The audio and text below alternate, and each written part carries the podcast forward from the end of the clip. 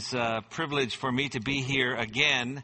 You know, I, for years uh, we were missionaries supported by this church, and I know that there's still an ongoing uh, relationship with uh, Malawi and the work in Malawi with this church. I was on the phone last night with uh, some of the team members in Malawi, just uh, trying to work through some things with them. I'm excited uh, about what's going on there. They've got so much going on. Part of our mission in Malawi was to go as sort of pioneer the work and help get things started, uh, early kind of ground digging.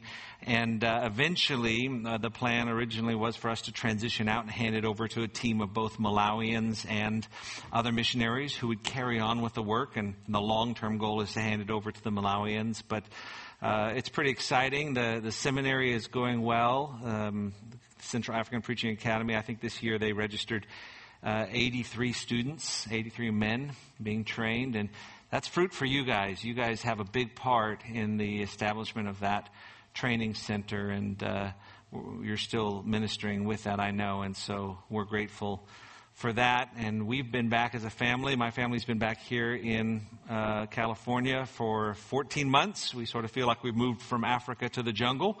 And um, after 19 years in Africa, uh, things have, are changing here. Things are different. It's good that the Rams are still here in Los Angeles, though. It's nice to know that something's never changed. So we're we're glad about that. Title that I, I sent in earlier was uh, Salvation's Call to Suffer, but I, I, actually sort of rethinking this, and a, a better title, I think, for this message is The Secret Weapon of Submission because this is a this is a really weapon that we a weapon that Christians have in their arsenal that we neglect to use as much as we should. And so I'd like you to take your Bibles and turn with me to 1 Peter chapter 2, challenging passage. I have a tough time reading this passage without pausing at certain points. So I will go ahead and begin reading in verse 18, and I'll read through the end of the chapter of 1 Peter chapter 2. Please follow along with me in your Bibles. 1 Peter 2, 18 says this. Servants, be submissive to your masters with all respect not only to those who are good and gentle, but also to those who are unreasonable. For this finds favor if, for the sake of conscience toward God, a person bears up under sorrows when suffering unjustly. For what credit is there if, when you sin and are harshly treated, you endure it with patience? But if, when you do what is right and suffer for it, you patiently endure it, this finds favor with God. For you have been called for this purpose. That's one of the places where I, I can't stop. I can't continue reading without just thinking about that for a moment. I have been called for what purpose? Suffering unjustly. It's a phenomenal thought. Let's, let's continue reading. Since Christ also suffered for you, leaving you an example for you to follow in his steps, who committed no sin nor was any deceit found in his mouth. And while being reviled, he did not revile in return. And while suffering, he uttered no threats, but kept entrusting himself to him who judges righteously. And he himself bore our sins in his body on the cross, so that we may die to sin and live to righteousness. For by his wounds you were healed. For you were continually straying like sheep but now you have returned to the shepherd and guardian of your souls. Let's pray. Our Father, what a privilege it is for us to be here this morning and not only to call upon your name, for we're so unworthy, but to actually look at your truth, at your word, at your message for us today, that we may be able to better understand it and apply it to our lives, and ultimately that your name would be glorified. So we pray, Lord, that you'd give us clarity of mind and thought as we look to this passage, that you would teach us and Lord, uh, though this passage is not too difficult to understand, it's difficult to apply. And so we ask for a special measure of grace that you would motivate us to live this out in this community that you've put us in. And we pray this in Jesus' name. Amen. Well, this passage is really astonishing. I think you think about the way it's laid out. There are some passages that are just astonishing. I think of um, some phrases that you can come across. For example, in 1 Corinthians 6, where it talks about lawsuits and whether to sue a brother, it poses the question, why not rather just be wronged? why not? I mean, who says that kind of thing? Isn't that astonishing just to see that kind of statement? Why not? Sure, I'd rather be wronged. You look at the context there, and it's one of those statements that stands out. This whole passage stands out to me like that. And uh, I, I think because I would propose to you that when people in this world try to dominate you or manipulate you or they try to control you or somehow be mean to you or ugly to you or belittle you or somehow gain control over you or cause difficulty for you. When people attack you, the world expects that you will fight back or the world expects that you will ignore them, or the world expects that you will somehow try to appease them, perhaps bribe them, or butter up, butter them up somehow. But, but the world does not expect you to submit to them. Not with this kind of submission. It has really, it's not planning on that. It has no response to that. It's shocking to them. I remember some years ago, it was about seven years ago, it was in 2010. John Piper was uh, going to South Africa for a conference. I was up in Malawi. Malawi is uh, four, three countries north of South Africa. So I, I, took some of the students from a Bible college I was teaching at, an African Bible college, took eight of our students. We, we climbed into a Volkswagen van and we drove through four African countries, a thousand miles to get down to South Africa. We drove through Mozambique, from Malawi to Mozambique and into uh, Zimbabwe and then down to South Africa. We spent a, a, glorious uh, several days down there at this conference. And we packed up and came back. On the trip, we had three flat tires, which was interesting because we only had one spare. So, uh, but God just really uh, uh, enabled us to, to get back. But, but we had our delays, and there was one such delay on the way back. We were in the middle of Mozambique. And Mozambique is a pretty, it's a war torn country. It's a pretty desolate country. Many of the policemen, they don't even have cars. They'll just stop you. They'll be standing on the road, stop you. And we got stopped at a police stop. And in this particular one, we happened to have a flat tire at the same time. So it was convenient because we could kill two birds with one stone, get stopped by the police and change a tire. And so I started working on the tire. There were some immigration officers with the policemen. The immigration officers asked to see all of our passports. They're going through them. And it, it turns out that two of our students had been in Tanzania prior to this trip. Tanzania is a yellow fever country. You're not permitted to travel out of Tanzania without having yellow fever shot, and that needs to be stamped in a book that goes with your passport. If you don't have proof of that, you may not enter other countries. You can be in trouble for doing that. We were in Mozambique.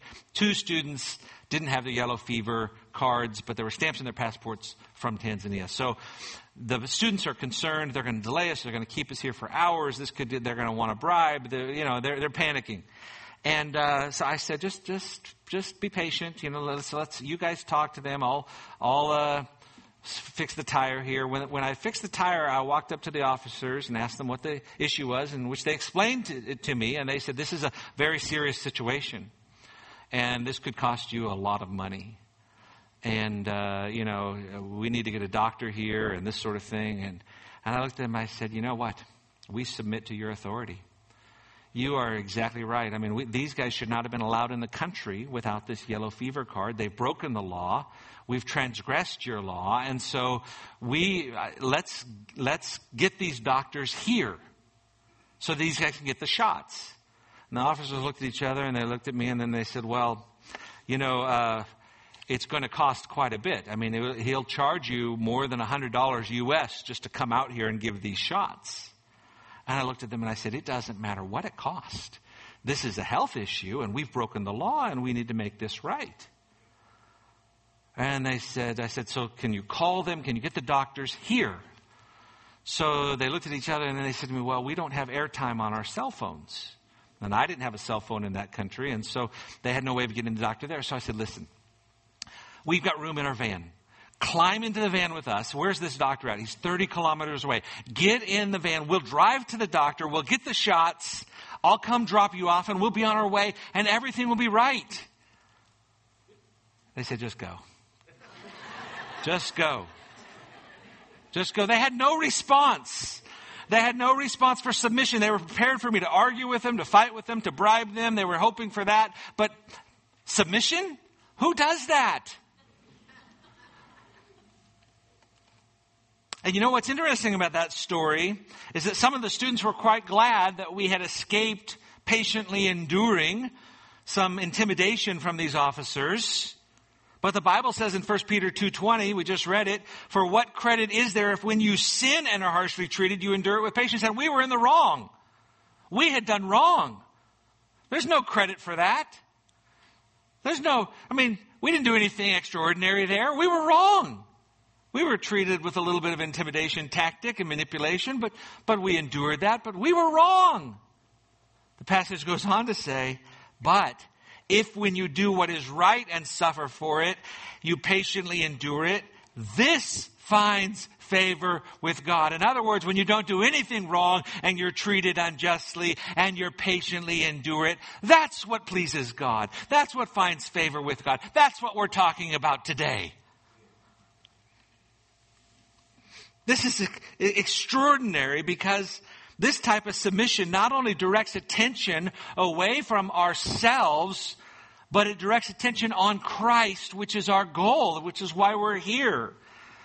And in our passage this morning in 1 Peter 2 verses 18 through 25, we find four manners of submission that will help you to respond to unjust treatment in a way that glorifies God. There are four manners of submission that actually help you to find favor with God no matter what kind of situation you're in. And the first manner we find in this passage is in the first part of verse 18, and your submission should be unreserved. The manner of your submission should be unreserved, without reservation.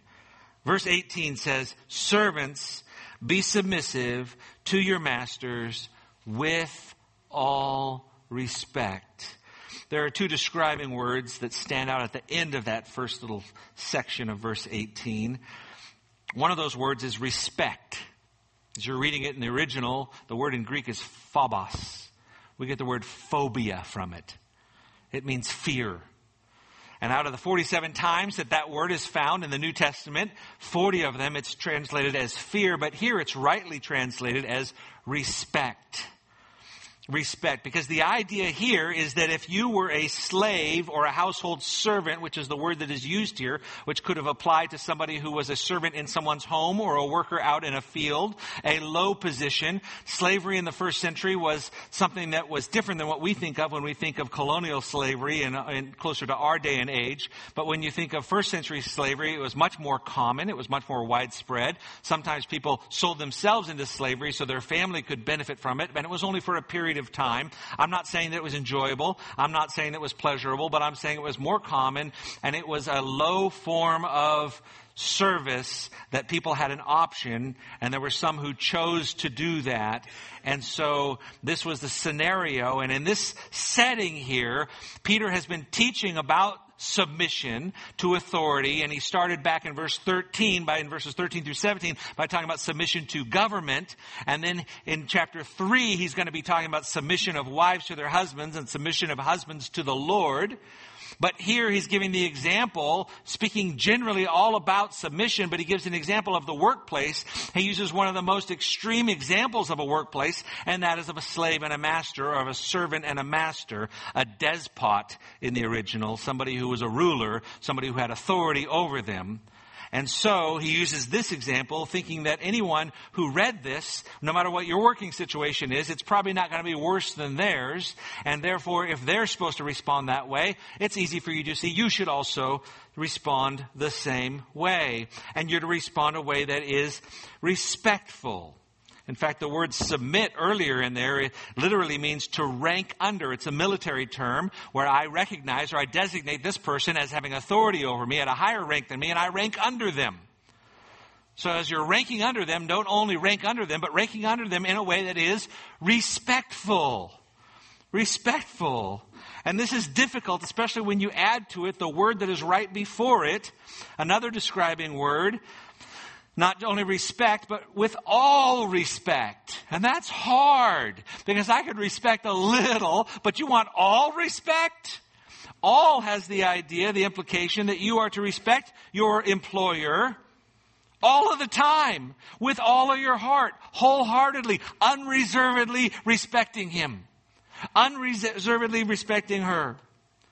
Verse 17 actually says, honor all people. And verse 18 gives an example of that honor. It's the servant who respects with all respect, that honor from the heart, truly, not just giving lip service, not just giving the appearance of it, but genuinely endeavoring in all he does to respect his employer.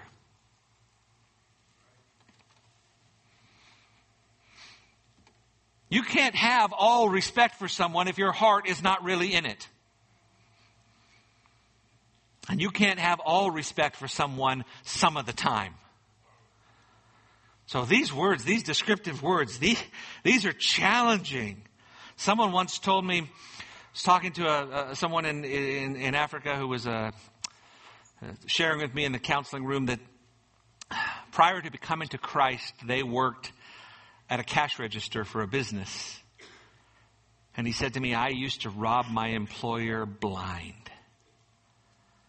People would come to me and they would, if they would forget their receipt at the register, I would often take that, put it in the drawer which says returned items, and pull the money out of the register and put it into my pocket.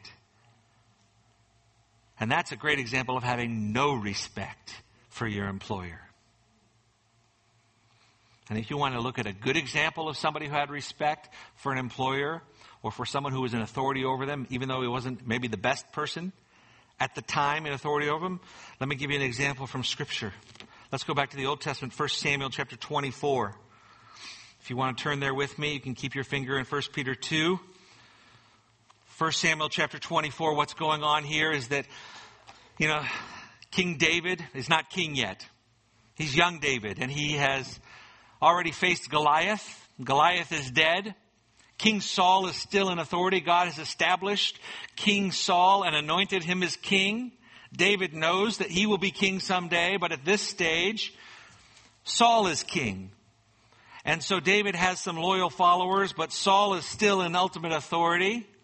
And the people admired and loved David more than they loved Saul. And so they would be singing, and Saul overheard some women singing at one stage that Saul has killed his thousands, but David has killed his ten thousands. They respected David much more than the king. And so the king thought to himself, this David is out to get me. And so we're going to get David. And so he gathers together some of his men. He just took 3,000 of them. And let's go get David. David's out in the wilderness. He's hiding in the cave. And Saul goes out there with his men and they're looking for David. And while he's looking, Saul, the Bible says, needs to relieve himself. And so King Saul sees that there's a, uh, a place up on the hill, a little cave, some privacy. So he climbs up into the cave, and guess where David is hiding with some of his men? In that cave. And while Saul is relieving himself, the men are saying, David, this is the time. God has promised you the kingdom. Take his life. Gain control. And David goes up behind him with a knife. And under feeling like he shouldn't kill the Lord's anointed, he decides to cut off just a piece of his robe, perhaps to taunt him with it later. You see that hole in your robe? See what I got here in my hand? That's how close I was to you. Watch out. Back off. Right? And then 1 Samuel chapter 24 verse 5 it came about afterward that David's conscience bothered him. Why? Because he'd threatened, wanted to kill him? No. Because he had cut off the edge of Saul's robe. His conscience was pricked to the core. Forget about wanting to kill him. I just wanted to tease him. Verse 6, 1 Samuel chapter 24, verse 6. So he said to his men, Far be it from me because of the Lord that I should do this thing to my Lord, the Lord's anointed. to stretch out my hand against him since he is the Lord's anointed. David persuaded his men with these words and did not allow them to rise up against Saul. And Saul arose and left the cave and went his way. Now afterward, David arose and went out of the cave and called after Saul, saying, Hey, look what I did to you. No. Again, verse 8 David afterward arose and went out of the cave and called after Saul, saying, My Lord, the king. And when Saul looked behind him, David bowed with his face to the ground and prostrated himself. David said to Saul, why do you listen to the words of men saying, Behold, David seeks to harm you? Behold, this day your eyes have seen that the Lord has given you today into my hand in the cave. And some said to kill you, but my eye has pity on you. And I said, I will not stretch my hand against the Lord, for he is the Lord's anointed. Now my father, see. Indeed, see the edge of your robe in my hand. Doesn't say it, but you could picture Saul looking down and checking the edge of his robe now to see what was missing.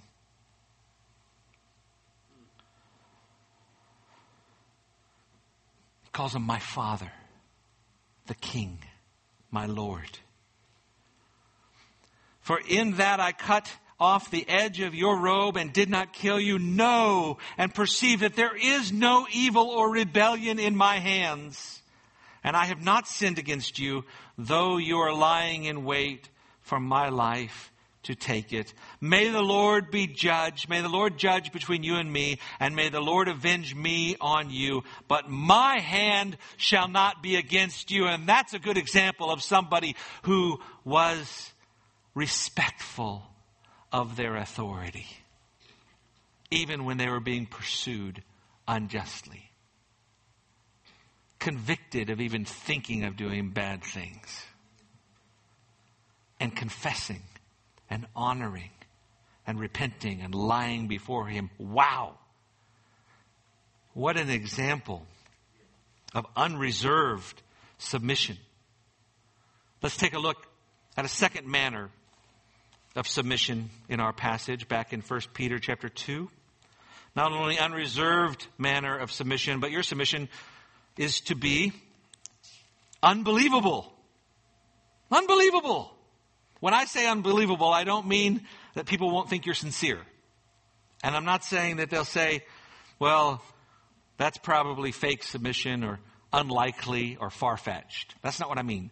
When I say unbelievable, I mean they're saying, I'm astonished at the way this guy submits. It's mind boggling. 1 Peter 2, verse 18 again. Servants, be submissive to your masters with all respect, not only to those who are good and gentle, but also to those who are unreasonable. People will be awestruck at your submission if you are able to submit yourself to those who treat you cruelly and are unreasonable with you. Because every situation you're in, I mean, you go to the post office and the line is too long and we start to get flustered under the collar thinking, I don't deserve to be treated this way. This is unreasonable. I'm not going to be able to use that word anymore. Because the next time I use the word unreasonable, I hope that what comes to mind is that I am to be submissive with all respect to those who are unreasonable and who have authority over me.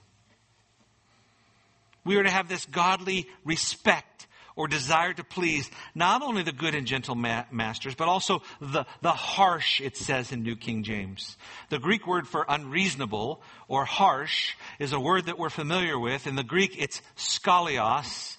We're familiar with it because we have an English word, scoliosis, from it. And it means crooked. It means bent. We use it to describe somebody's back who is, it's curving.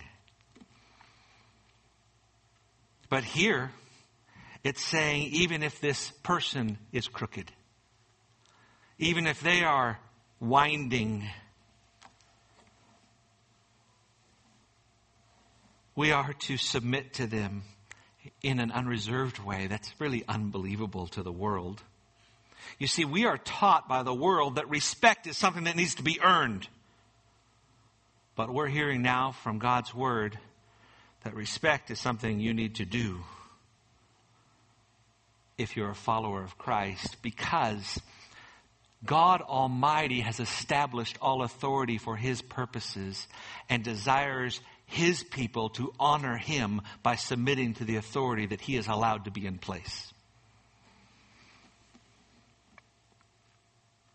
And when you do that, and he knows that they're being unreasonable. And the God who will take vengeance and will one day make all things right sees that, but he sees you wholeheartedly submitting to someone who is unreasonable towards you. That brings him pleasure. Grace. It graces him.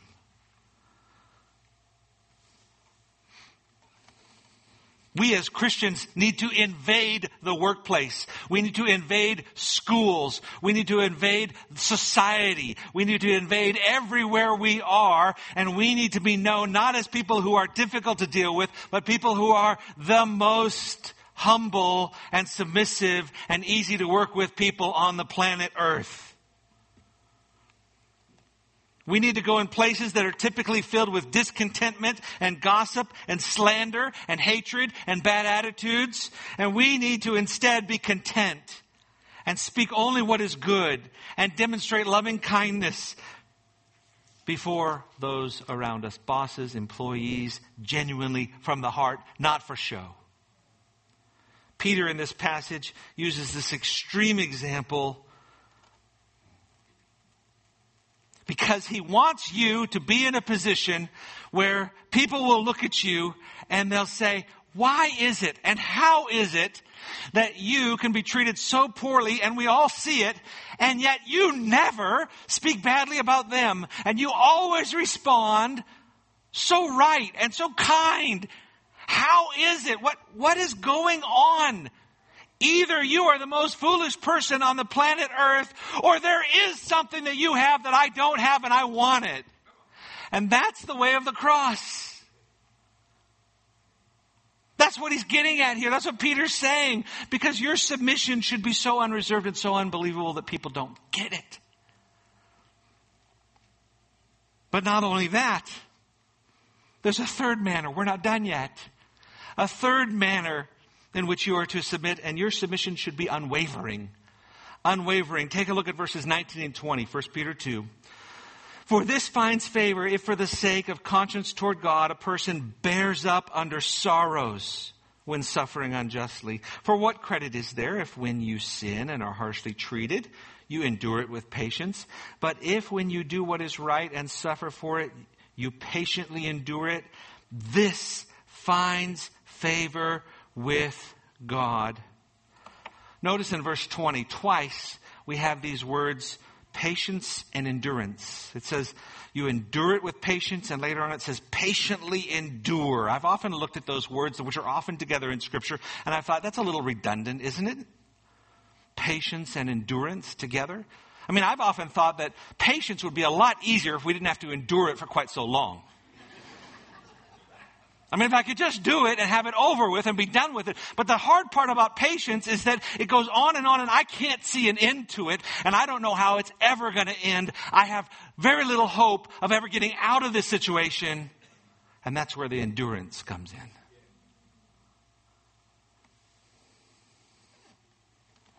Verse 19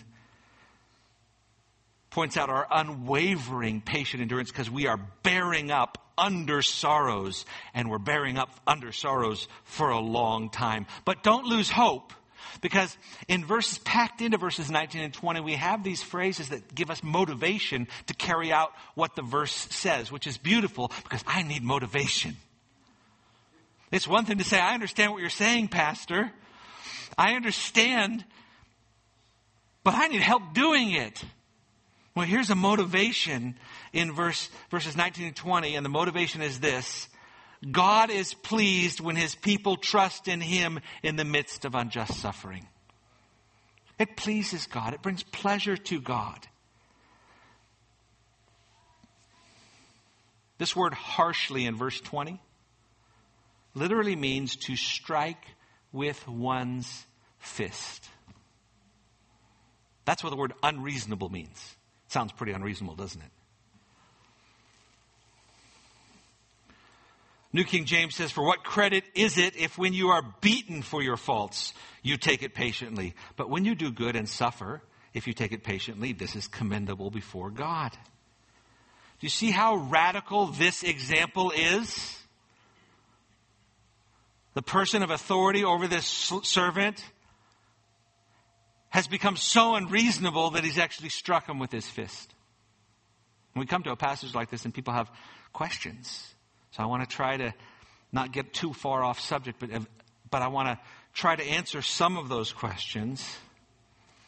I want to make it clear that physical abuse in this country, and God has established this government for the purpose of protecting its people, one of the purposes of government.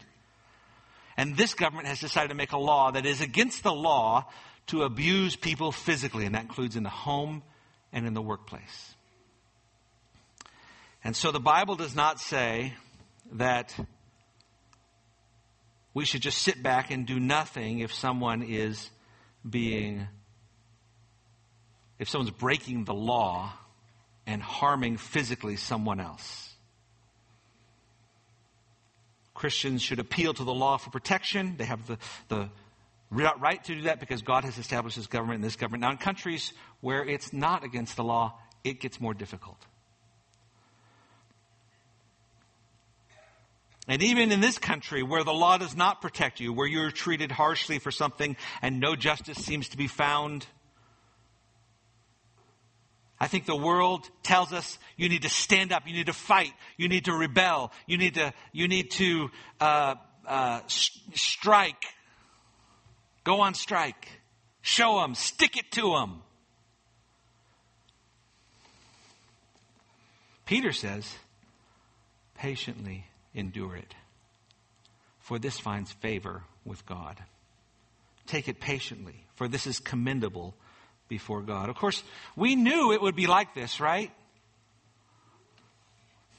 Maybe you didn't.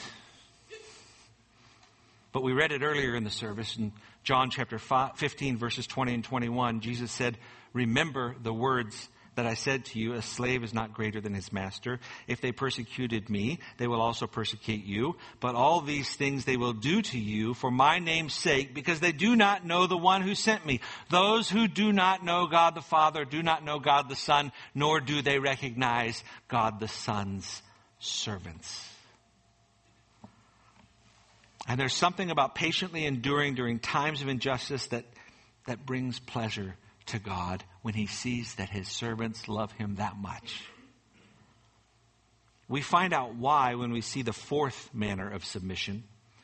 We've seen that we should submit in a manner that is unreserved and unbelievable and unwavering, but a fourth manner is your submission is to be under authority. Under authority. Verse 21, 1 Peter 2, for you have been called for this purpose. I don't know how many of you, when the gospel was first shared to you, and they said that, listen, you're a sinner, you've offended a holy God, therefore you have no, oh, the wages of sin is death. You have no hope of eternal life, and there's nothing you can do in and of yourselves to do to make up for the sin which you've by which you've offended a holy God, and therefore you need a substitute or a sacrifice to pay the price for you. And if you repent of your sins and turn and trust in Christ today, and give your life to Him as Lord and Master, and if you follow Him, then God will look upon you and he will wash away your sins because he will take the sin from your account and place it on Christ who pays for it in full in the cross and he will take all the righteousness of Christ and place it into your account so that when God looks at you, the good news is he no longer sees your sin, which Christ has paid for in full, all of your sin, your past sin, your present sin that's going on in your life right now, and the sin which you have yet to commit there shall now, therefore now be no condemnation for those of you who are in Christ Jesus, Romans 8 1. And so, that's grace. And now you have forgiveness of sin, and you're following Christ as your master, and you will have eternal life with him. You've heard all these things, but one thing you may not have heard is, and you will participate in the suffering that he would have endured had he been here, because you are his body. You are a physical manifestation of who He is here on this earth. And you are to respond as He would respond if He were here physically. And you'll be treated the same way He would have been retreated. You are under authority. You've been called for this purpose. That's your calling. I don't know if they told you you were called to suffer. That's part of your calling. Because the way of the cross is different than the way of the world. And you are to follow in his steps. And that's exactly what it says here. Since Christ also suffered for you, leaving you an example for you to follow in his steps. Well, what are his steps? Let me try to summarize his steps from this passage in three ways. His steps are steps of perfect submission. Take a look at them. Verse 22, who committed no sin, nor was any deceit found in his mouth, and while being reviled, he did not revile in return. While suffering, he uttered no threats. I realize there is misconception even in the church about submission. Some people think that submission means we're never to say anything about injustice. We just roll over. We never resist. We are like doormats for the world to wipe their feet on. But that's not what Christian submission is. There are times where we must stand up. We should stand up against evil. Jesus and the apostles continually opposed evil in many ways. In fact, our Lord made a cord of three and made it into a whip and then drove people out, money changers out of the temple because he was standing up against evil that was offensive to a holy God. Christians should resist the devil. We don't go after the devil, but we resist the devil. James 4 7. Submit yourselves therefore to God, resist the devil, and he will flee from you. So we don't submit to the devil. And we just don't roll over when there's injustice against a holy God. Now, righteous indignation is a difficult thing, and that's a subject for another day. I don't think I've ever experienced righteous indignation. Because righteous indignation is when you're offended because God has been dishonored. And my anger typically comes when I'm dishonored.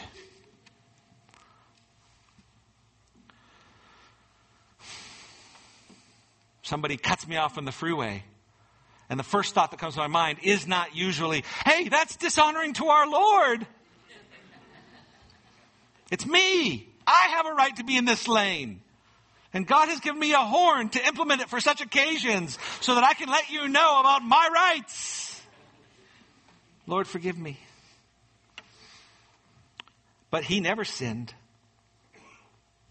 Christians can also confront others, other believers of sin. We have numerous examples where we have other believers and, you know, we're all sinners and we all have this sin hangover. And so we, we, we've been forgiven and yet, yet we're still affected by the after effects of sin and we still struggle against sin. And so we're bound to offend one another. Matthew 18 is one of the passages that gives us steps on how we can confront one another in love. I, I encourage you that Matthew 18, 15 says, that if your brother sins against you, go and show him a fault in, just between the two of you that you may win him over. Your goal is reconciliation. Your goal is to be won over. I would, I, I, I, firmly believe that two Christians who don't get along should spend more time together. Because if you have the Holy Spirit in you and that other person has the Holy Spirit in them, and you get that same Spirit with the same word in the same room, talking through that, they should have the same goal. When Peter caused confusion in the church by siding with the Judaizers, the Judaizers in Galatians, they were teaching that you need to become a Jew first before you became a Christian. And that you weren't a real Christian unless you got circumcised and were a Jew. And you couldn't eat with Gentiles. And so Peter kind of sided with them. And Paul says in Galatians 2.11, Paul opposed him to his face because he stood condemned. So it's okay to stand up to false teaching and believers that sin and believers that offend. We should also never submit when we're instructed to do something that goes against God's word. When we're in Acts 5 situation, for sure, in Acts chapter 5, it says that the apostles were given strict orders not to continue teaching in this name, but Peter and the apostle answered, We must obey God rather than men. And so, this idea of submitting just because somebody does have leadership over you, ladies, if your husband is home and the phone rings and you pick up the phone and it's your husband's boss and he whispers to you, tell him I'm not here, you don't have to submit to that. Because he's asking you to do something that goes directly in contradiction with God's word. And that's just kind of a funny example, but there are many other much more serious examples where people are asked by people in authority to do something that's wrong. Your boss asks you to do something that is immoral or cheats on finances or something like that, you do not have to do that. You do not have to submit to that because you have a higher authority. So there are times where we don't submit. But when it comes to situations where it's clear that God allowing you to endure suffering, even unjustly, this is the example you should follow. Perfect submission. He kept himself from responding sinfully, and that's our example. He didn't deceive. In other words, he didn't deceive in order to ease his suffering. He didn't revile. To revile is to pour out or pile on abuse on someone else. And he, listen, if anyone in this world, in all of human history, has ever been treated unjustly, who more than Christ? He never sinned and they killed him.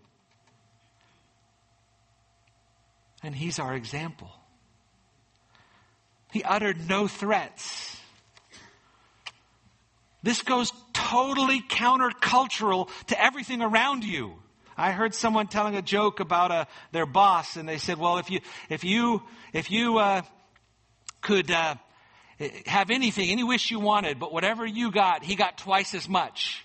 So if you got a car, he'd get two cars. If you got a house, he'd get two houses. If you got a big pile of money, he'd get two big piles of money. What would you wish for? And they said, Could I wish to be blind in one eye? It's terrible, isn't it?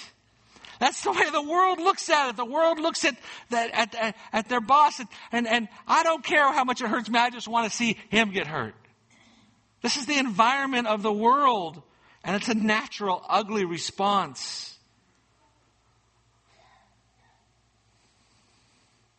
Some may ask, is there ever a time where we could protest against our government or strike against our workplace?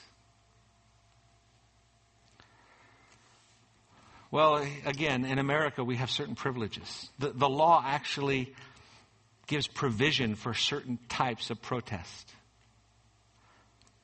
And there may be situations in a workplace where it would be appropriate to participate in some sort of strike, although I would qualify it, can you participate it with these manners of submission in your heart? What is the motive? What is your desire to participate in it? Is it to please men?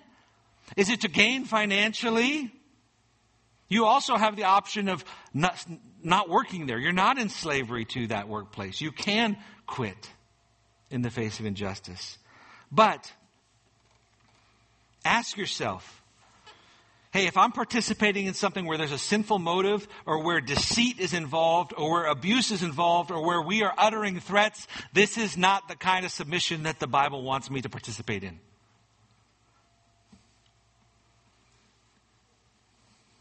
There may be a time, but I think it would be very rare. And trying to manipulate your employer by using the world's tactics is not the way. Listen to how Peter refers to Christ here.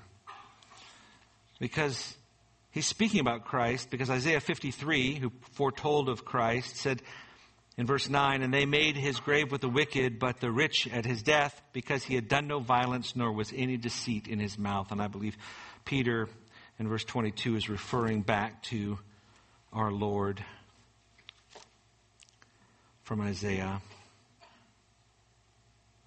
Jesus demonstrated that the best way to confront the world with its sin is not through social uprising, not by strength in numbers, but through humble submission looking towards that future hope.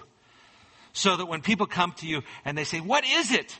What is it? You say, Why do you respond? Why is it when you're treated so poorly, you respond so kind? And you say, Because I'm following an example of someone else, and that person had perfect submission and they had incredible trust, which is the second uh, description of, of really the steps of Jesus or the way of the cross. Incredible trust. Take a look at verse 23.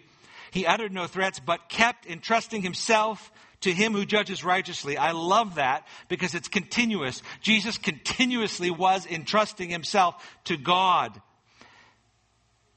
It takes a lot of strength to trust in God and submit to an unjust person in the face of injustice. Spirit filled Christians rank themselves under others ultimately because we are ranked under Christ and we trust God. That's the difference. People in this world only trust in the here and now. We look to a future glory.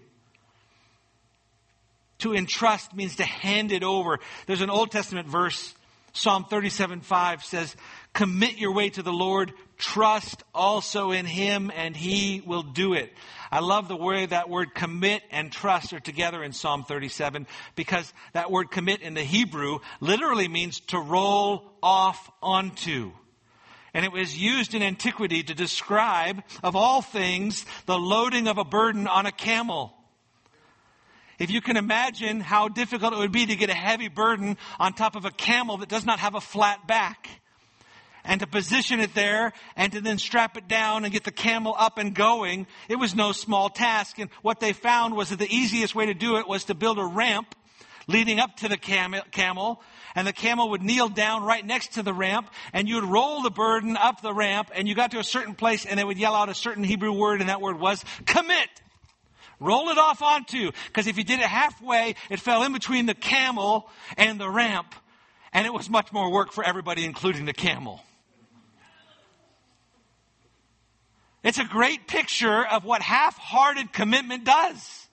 It makes things difficult for everybody. And so the idea is if you're going to trust, roll it off onto the one who sees all injustice and takes care of all of it. All of it. And this is what brings you comfort is, Lord, I know that you see what's going on here. And this is not the way I would have written this chapter of my life, but you see it. And so I'm going to respond in a way that brings grace to you and pleases you and testifies of my trust in you so that when others see this, I can point to you. And so I commit this to you knowing that one day you'll take care of it all.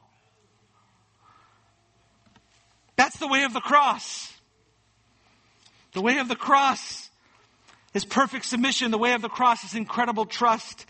And a third description of the way of the cross is its amazing results.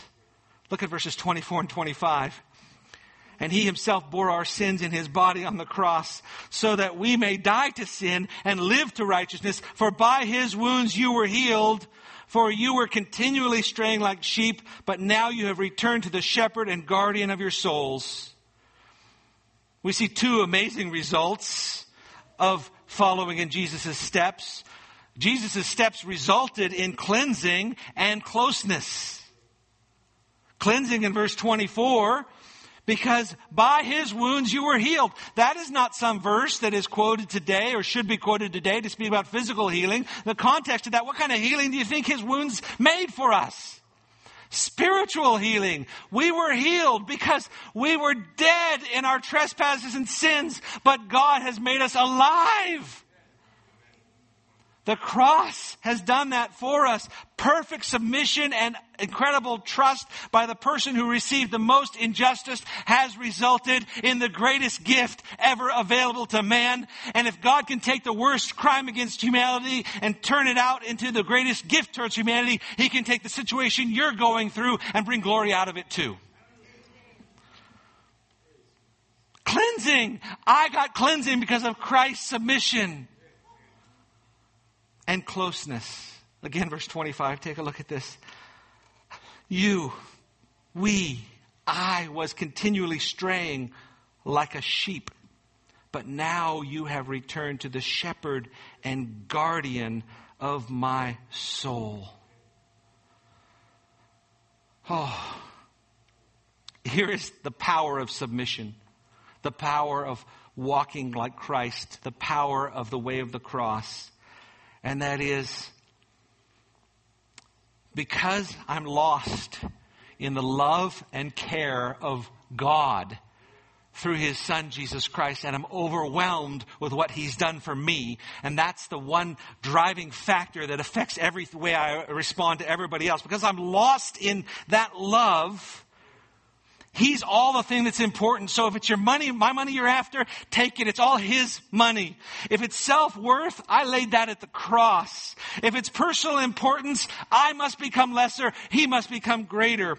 Here is the power of submission in mathematical form.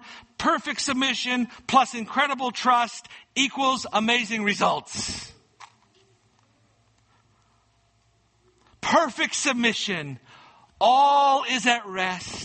I, in my Savior, am happy and blessed, watching and waiting, looking above, filled with His goodness. I'm lost in His love. That is the way of the cross. That is following in His steps. That describes a kind of submission in this world that is unreserved, that's unbelievable that's unwavering, and that is under authority that is so gracious towards us. Let's pray. Oh, our Father God, how grateful we are. We come before you, and you are the God of all grace. You have called us into your eternal glory in Christ. Lord, if there are those here today who have not yet repented of their sins, if they don't know what it's like to really be free and turn and trust in you as Lord, I pray that this day they would fall on their knees and give their lives to you. And that this day they would find someone else and tell them that, a believer who could help them to grow in the faith. You said in your word that after we have suffered a little while, you yourself will restore us and make us strong and firm and steadfast, and we thank you for that. And we pray that you will help us to remember these truths this morning. And to you be the power and the glory forever and ever. Amen.